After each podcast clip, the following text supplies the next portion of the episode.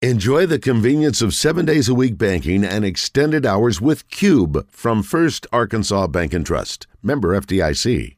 Let's go to the Brandon Moving and Storage Hotline. Standing by, Tom, or sitting, or whatever he's doing. Tom Murphy, 501 228 5757 is where you can reach Brandon Moving and Storage or online at brandonmoving.com. Hi, Tom. Hey, guys. Good to be with y'all today. You too, my friend. We finally got some sunshine, and it'll be a cool weather uh, Friday, Saturday, Sunday up there. But we were talking about the possibility of some rain on Sunday. Any gut feeling on whether or not we'll see a doubleheader tomorrow? Uh, there was a lot of talk about that in the press box yesterday because Sunday might might have some rain involved with it. So um, I guess we'll find out later today. But definitely no doubleheader today, and um, could turn to could play two tomorrow. Could be a fun long day. It would be. You uh, you're in Dave Van Horn's ear a lot. Can you maybe whisper into him to get little earlier starts, just maybe for us instead of a two o'clock start? What about a one o'clock starter? Hey, we'll take a noon start around here. How about a couple of businessman specials? You know, maybe go over over the lunch hour, grab a dog at eleven thirty and a core beer from uh, from the uh, old beer stand. It's just really not fair that the afternoon shows are getting preempted, and Justin and I are doing our full show day after day after day. It's really unfair for the listeners, is what it's about. I feel bad for them. Yeah, I'm sorry, man. I got no no sway on that one. They got to do what's best and try to get people in those stands. Uh, man, it was a cold day yesterday, but I think a little bit better today. Early returns on the baseball team, Tom. Certainly very impressive outing from Connor Noland. Heston Kjerstad had about as good an opening weekend as you could have imagined. Uh, anything else that stands out to you about the first, what is it, four games in here? Um, you know, we're going to keep an eye on that pitching staff because so they're going to need depth to the to the staff to get through the meat of the SEC schedule. And yesterday, Cole Ramage and Kevin Kopps, um, they couldn't locate, uh, particularly their breaking balls part of the time, and the Gonzaga's got some veteran hitters, and they set on some of those. And you know, the the depth of their pitching staff is going to be tested. And I know super cold weather like that, you don't want to, you know, draw too grand of conclusions about it all. I do like the um, the depth up and down the batting order, different guys contributing, and when Casey Martin really gets rolling, um, it'll give them another dimension. Heston Kjerstad off to a super great start this Gonzaga team, though, you know they they've had Arkansas's number here. So yesterday was a big, big win for the Razorbacks. Tom, I really like Trest. He uh, he comes in and I mean he got a He, he didn't strike anybody out. I don't think yesterday, but quick outing, throws strikes, and he's a power pitcher throwing at 94, 95. When it's cold like this, I just can't imagine what he could be like once it warms up and you're on a Friday night in the SEC. and, and, then you yeah. throw in Monk too. I thought Monk looked good. Monk looked really good. Three strikeouts, two innings. Trest just pitched to the contact, had a quick inning, which was fun to watch on that kind of a day because Gonzaga had runners in scoring positions all throughout those early innings, and it, they just never could get a mm-hmm. a super hit to crack things open. And look, they benefited from the wind in the second inning uh, when Brett Harris hit the home run. That he just put it up in the wind and it crawled over the fence. But you know, Arkansas got its break on the Casey Opitz double and um, they got a catch out in left field. Braydon Webb made a great catch on a, a ball that got blown around by the wind, um, a diving catch. So hopefully it won't be so bad today, and uh, it'll be more of a normal type game. We've been but talking. I, I, well, I, I just looked for a good pitcher stool today. Connor yeah. Noland throwing for Arkansas, and they got the left-hander uh, Mac Lardner who threw six shutout innings against BYU in their opener. So. Mm uh, he's got a great changeup, and that's the kind of thing that can throw you off timing and stuff and get you chasing out of the zone. So uh, Razorbacks got to be real disciplined against him today. We've been talking about Robert Moore, and you know the storyline is he's a 17 year old kid, should still be in high school right now. But Tom, I, I, tell you what, he's the next star at Arkansas. Watching him play defensively and swinging the bat, give him, you know, he's going to be the next Casey Martin, Heston Kjerstad. I'm convinced. Watching him play and then listening to him in the press conference yesterday, with how well spoken and confident he is. No, he seriously, Justin's got the big eyes looking at me like I'm calling it now. this guy's going to be the next big thing at Arkansas. The overhyped machine begins early in this young man's career. He's barely been through puberty, Wes. Let's give him a break. you know, when you come from a baseball family like he does, it's in your veins. You just kind of have that it factor. He's got it. He's playing great defense so far. Uh, his at bat yesterday in the second inning uh, was huge. I mean, the first pitch, he said he knows that they want to attack him and not have to face the top of the order. And so he was waiting on an inside fastball. He got it and yanked it down the line and um, uh, kind of got things rolling for the Razorbacks because it was a nip and tuck game. It was a good game, and um, him doing that in the nine hole, the the benefits of that, as you guys can understand, are huge. Turning the lineup over, giving you speed at the bottom of the order, a lot of good benefits there.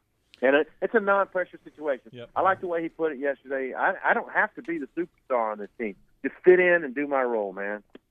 Well, depends who you ask whether or not he needs to be a superstar. Wes says he's the guy, so we'll see. I said in two years he's the next guy. You watch. Okay. Um, SEC Media Day schedule's been announced, and I was looking through here and was thinking about who I'm most looking forward to listening to. So it was pretty easy. Wednesday, July 15th, Mike Leach. Sam Pittman's got to go right before him. What a crappy spot for him. I mean, that's a bad draw, man. It's a warm up act. You don't want to go after him. He's, he's squeezed between Nick Saban and Mike Leach. what a tough gig for Pittman. I mean, no matter what he says, I can't imagine him saying anything that's going to stand out with Saban first and Leach after. But maybe that's fine for him. That's he's kind of an understated dude, so that's okay. He is. He's got a dry sense of humor. I mean, Yeah. I think he'll make a favorable impression. And of course, I do love to be able to type and almost keep up with him. But you know, they released that, and you're not sure who goes in front of the big on the big stage first between him and Nick Saban. They Hmm. that gets clarified later on. So he Okay. could be first. All right. He could be second. Okay. Uh, so yeah, Drinkwitz up there. Who else? Who else is new this year? I miss anybody else? Oh, Kiffin. Kiffin. No, hello. He's on the second day with Kirby Smart, Stoops, and Derek Mason, who doesn't typically say a whole lot of uh, controversial things. Last day will be Muschamp, Fisher, and Gus Malzahn. Tom, I saw a report out of the Atlanta Journal Constitution last night that Pittman has stolen two more folks from Georgia. Now they're like office people. I think they're in charge of player development or something. But uh, the article wasn't. Uh, uh, they were disappointed and, and said this was a big loss for Georgia, and Pittman keeps rating their staff. Well, Fernando Velasco is a is a Georgia player, former Bulldog. He played in the NFL for nine seasons, and he was in player development. But he's just kind of guy, you know, who what he says is going to mean something when you've been in the league that long. So it's going to mean something. It's just an integral part to the whole the whole the way the whole office is put together. And yeah, I did see those reports that were kind of like, man, you know, Sam Pittman's grabbed another key key member of the of the team. So. Um, I'm sure he had great relationships with these guys, including you know Jamil Walker and Ed Ellis, and, and of course Scott Fountain, the uh, special teams coordinator. So um, you know a little bit of a ex Georgia Bulldog West kind of a team going on here. Um, they got a long way to go to be you know as successful as the way Kirby Smart Smart has built Georgia up to, but he's surrounded himself with good people, and that's how you build an organization. They're getting some talent in here. I mean, the, the five transfers are going to help Arkansas next year, and they just got to keep building that roster. I think I think what it is now, everybody's pretty satisfied. They got a guy who really wants to be here. Mm-hmm. He's hired some good hands that are going to help recruit and have knowledge, SEC knowledge.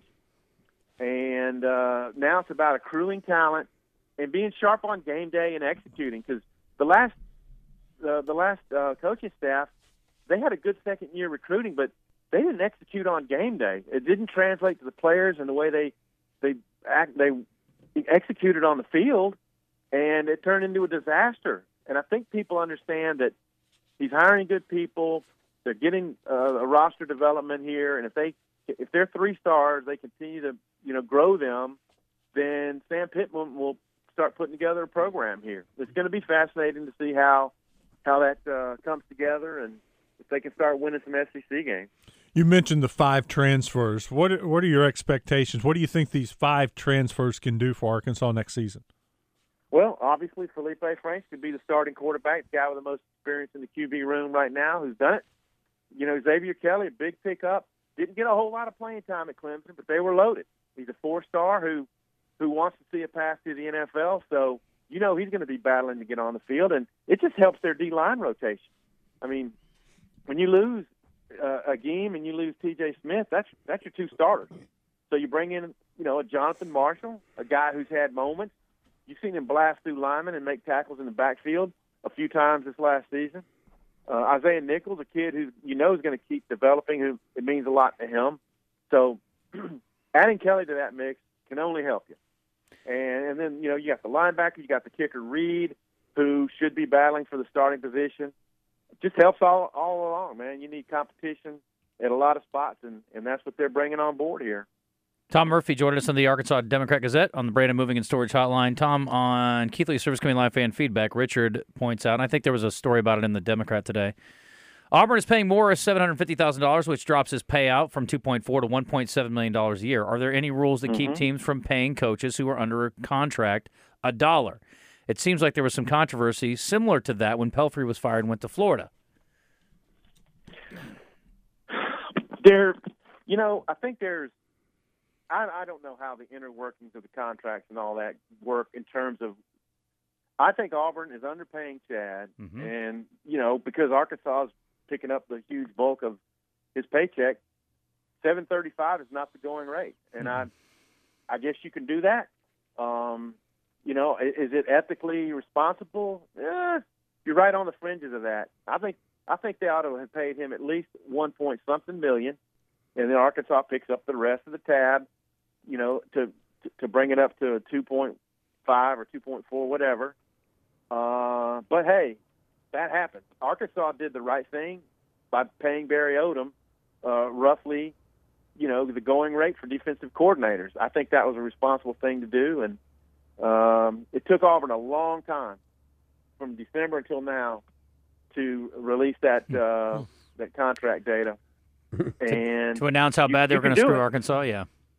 well, I mean, you can do that, but uh, I, I don't know. I, it's it's it's interconference stuff, and they can hash that out in their their meetings and Yeah. all. But to me, it's a couple I mean, hundred grand all- minimum away from being legitimate. I did see Brandon Marcello tweet yesterday uh, or last night that the last two or three years average what Auburn paid their offensive coordinators, what they're paying Morris. Hmm.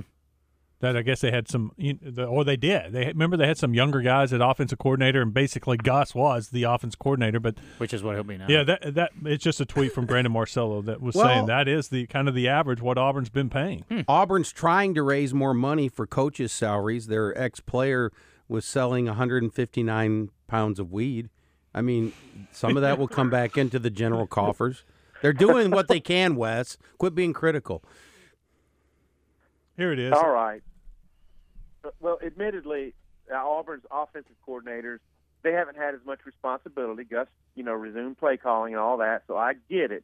hmm But Kevin Steele's making about two point five, and and coordinators on that level of the SEC are making higher than that. So hey, you can get away with it. That's Mhm. fine. You just do what they want to do, operate the way they want to operate. Yep, I'm with you. Well, devil's advocate, you can say Arkansas did the same thing with Chavis. They got away with not paying him as much that one year. Whatever they It gave was- him, it was too much. Hey, at, at the time, he was I think the highest coordinator in Arkansas history at 900 and whatever it was Yeah, it for that first season, and then it jumped up to 1.5 the next season, which was clearly in line. So um, a little bit different scenario. Yeah. but they still paid him roughly six hundred thousand. Got off the hook uh, six hundred thousand dollars that first year. But they were paying Yes, him more. That's what they pay guys, and that, so it's your point on the Auburn thing. I would think that's a fair comparison. And Frank was paying guys eight thousand a year in government cheese in the '60s, who are three times better than Chavis. There's so no doubt. Go figure. Uh, Razorback basketball back on the court at Bud Walton tomorrow. Tom, the s- I guess it's the second game of the SEC slate tomorrow. Tennessee Auburn is your breakfast tip off, and a pretty good one. But uh, Missouri, Yeah. it's a game Arkansas. I mean, I, I'm tired of saying this must win, but I mean they really need to win everything that's left. But uh, you know, Isaiah Joe, I guess is the question. What's what's what are you hearing?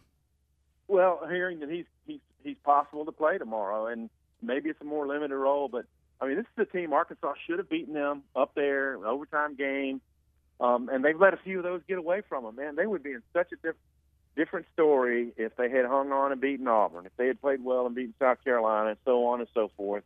Didn't happen. Total crisis mode right now because they're probably off the bubble. So I think they need to win three or four of these last five and and do some damage in the tournament. I mean, they, they've just tried so hard. I mean, they you got to give them credit, man. They're undermanned, undersized, they just keep fighting. Um, and these close games haven't gone their way. If Mississippi State doesn't tip that ball in, you know they're in a different frame of mind right now. So uh, Missouri's playing really good basketball of late. They have to stop. They have to slow down Xavier Pinson and his driving. That's a number one goal to slow him down, keep him out of the lane, try to make him a passer, and make make the other guys like Dru Smith and those guys shoot it from the wings and, and pick it. Uh, otherwise, Pinson will kill him. He's hot right now, and uh, that's got to be plan plan one. Yeah, with the way Arkansas's uh, defense was against Florida, Pinson's got to be licking his chops right now, thinking he's. And then you don't have a shot blocker inside. That's what teams realize that, and they're taking advantage of Arkansas just driving to the rim at will, knowing that they they don't have anything to worry about. So I, I'm, I bet Pinson is super excited to be playing these guys again. Yeah, and just like just kind of like Mason Jones. I mean, Arkansas started off so tentative on offense against Florida, and they, you know, the shot clock would go down, and it looked like their options were pretty limited. But then Jones started driving. When they played like their hair was on fire late in the first half, Jones started driving, and and then that opened up, and Sills hit some threes. They were a different team, and you know Bailey certainly helped him with a kind of an offensive explosion.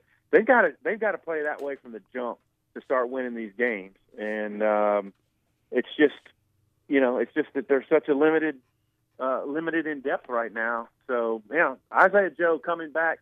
I mean, even if he's slowed, just having him out there on the perimeter, you, they've got to commit a man to him, and that's going to help. Tom, thanks for the time, buddy. Enjoy the weekend. Plenty going on on the hill for sure.